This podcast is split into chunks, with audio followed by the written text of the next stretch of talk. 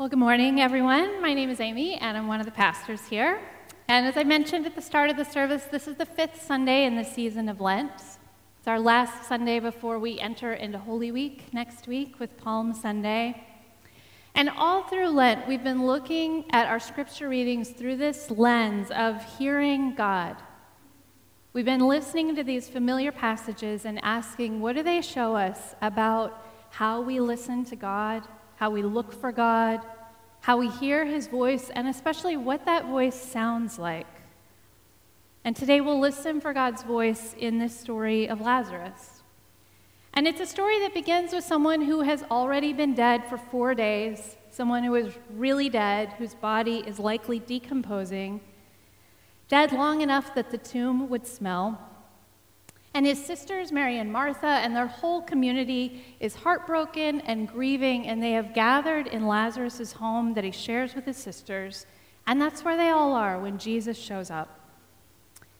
And as I was imagining this scene, as I read and prepared for the last few weeks, I couldn't help but think about where we all were as a church the last time this reading came up in our lectionary.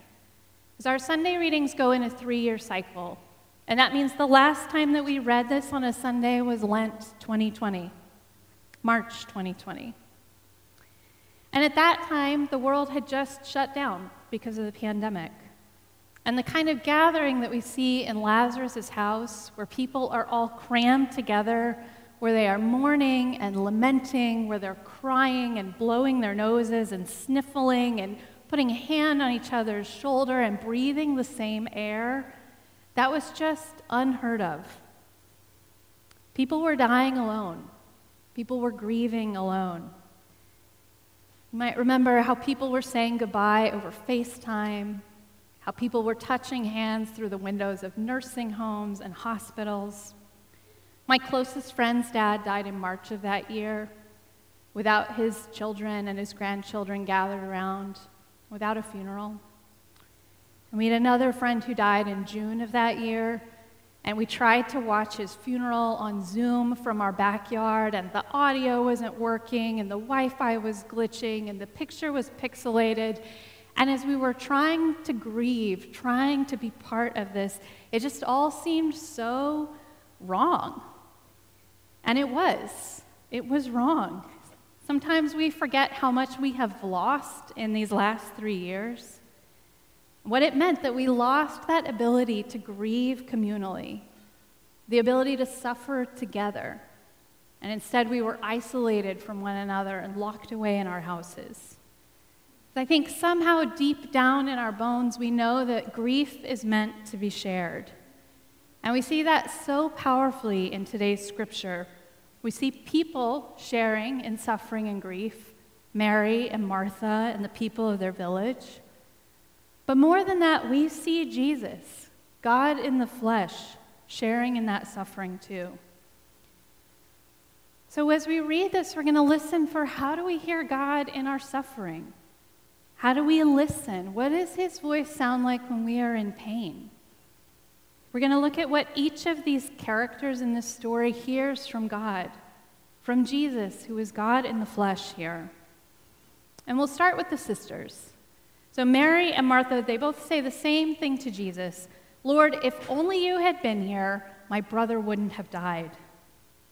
It's this word of accusation. They are hurt, they're confused, and they're saying, Jesus, where were you?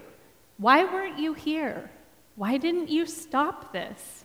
What kind of Lord are you? And from the pit of their grief, Mary and Martha are honest. They say what they're thinking, they don't try to explain it away. They don't put a theology to it. They just lay it out there the way the psalmists always have.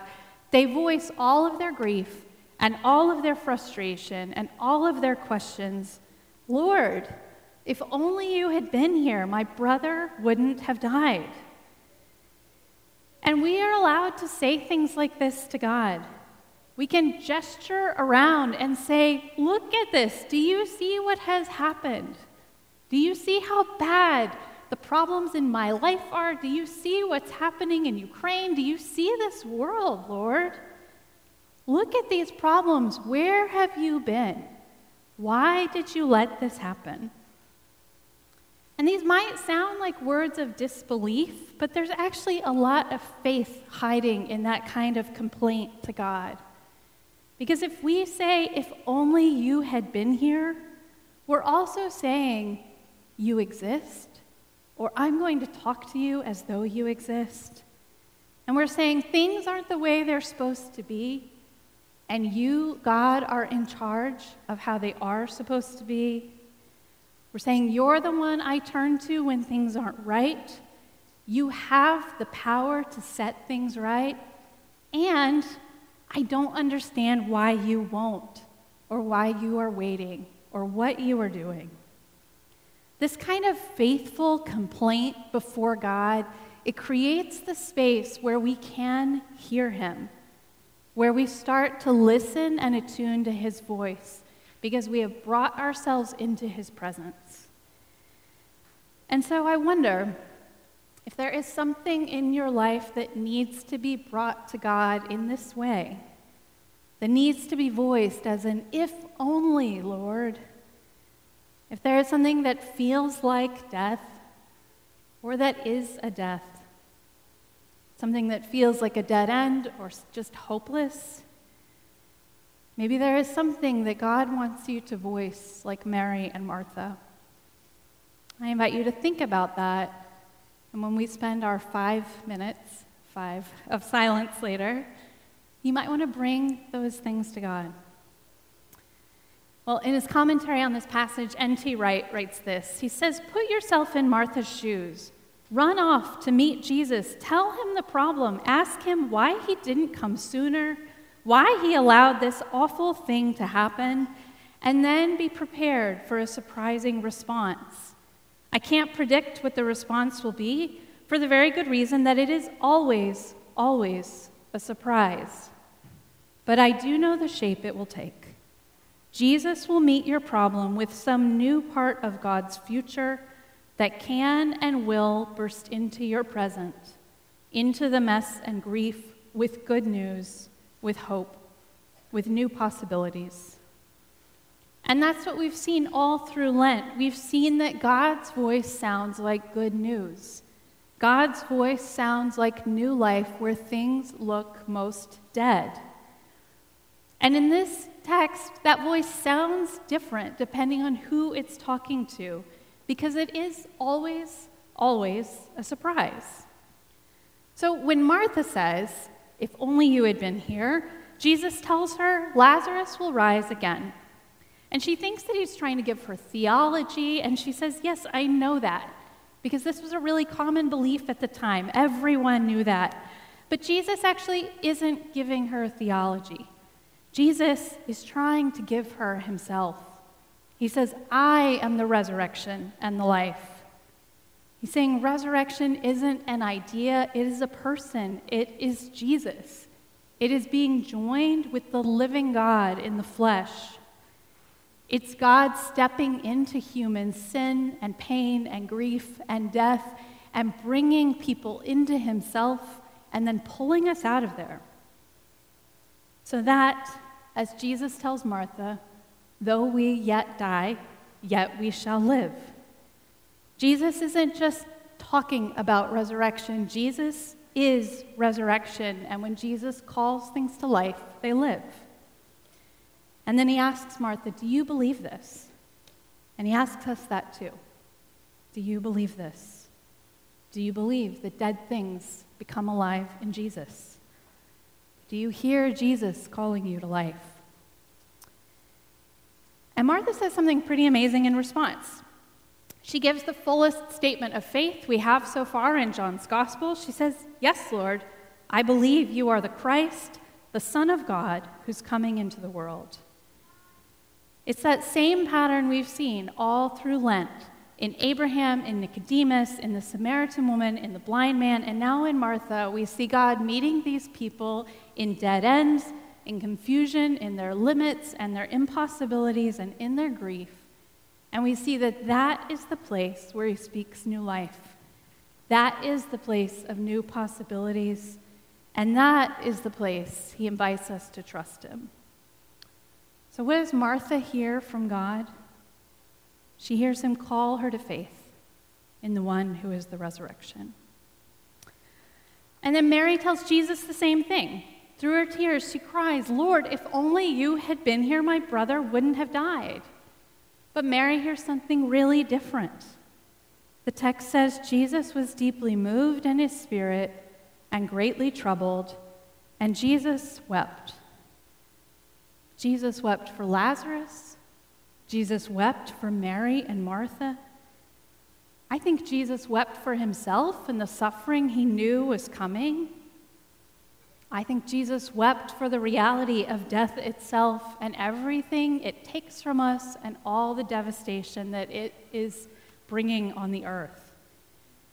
Jesus weeps with all of us. He enters into the great grief of our humanity, the grief of sin and death. God goes there and he makes our grief his grief. And Jesus wept even though he knew at some level, because he was God, that resurrection was coming. But knowing that things were going to turn out okay didn't mean he bypassed the pain of that moment. And we don't have to either. We can weep knowing that he weeps with us. And so, what does Mary hear from God? She hears God weeping. And then finally, there's Lazarus. What does Lazarus hear?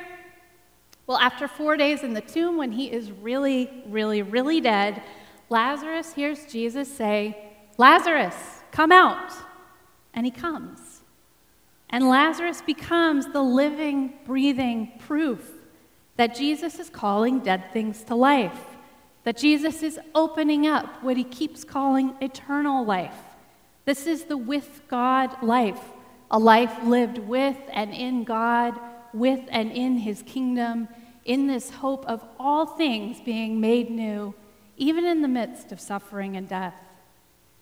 Back in John chapter 5, Jesus was kind of doing his thing. He was breaking the Sabbath. He was making everybody mad. He was saying he was equal with God and that God was his father. And so people were upset. They were already talking about plotting to kill them. And back then, Jesus said, Truly I say to you, the hour is coming and now is when the dead will hear the voice of the Son of God, and those who hear will live. Do not marvel at this, for the hour is coming when all who are in the tombs will hear his voice and come forth.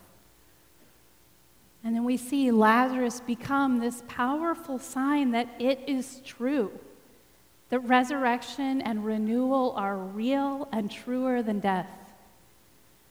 And then in the next chapter of John, just a few verses after today's passage, we read that this is the moment, the raising of Lazarus. This is when everyone starts to believe and follow Jesus. Because it's hard to deny when you see someone who was dead and isn't anymore that something is really happening here. It's such a powerful, undeniable sign. So much that when the authorities decide in that same section that they're going to kill Jesus, they're also like, let's get rid of Lazarus too. Just too much trouble. So we see, Jesus didn't just come to call us to faith like he called Martha or to share in our grief like he did with Mary.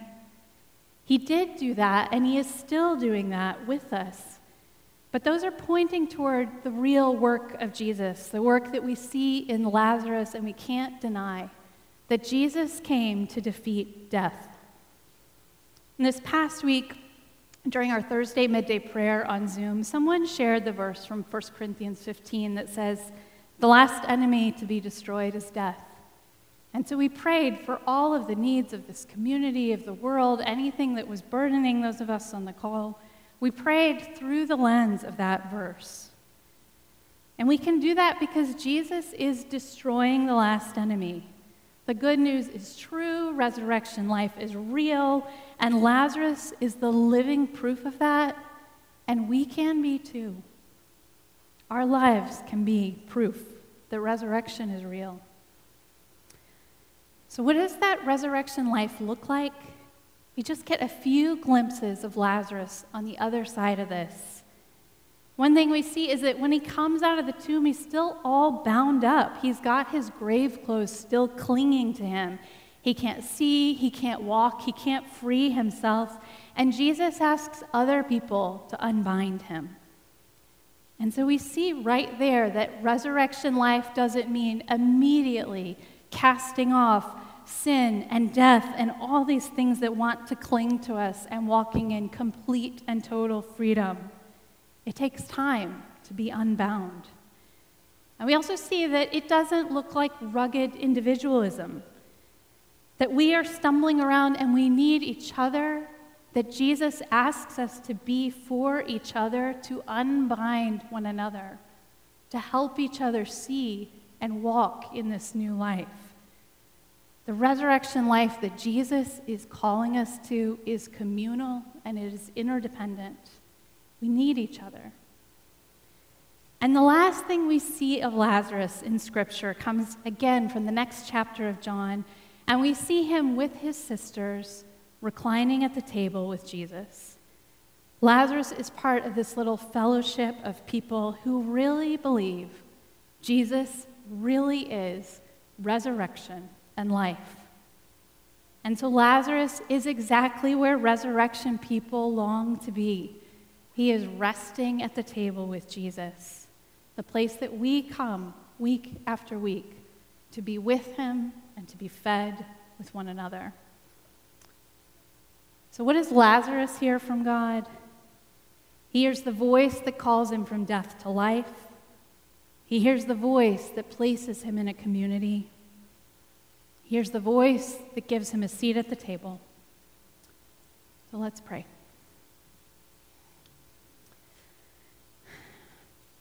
God, I pray that we would hear your voice.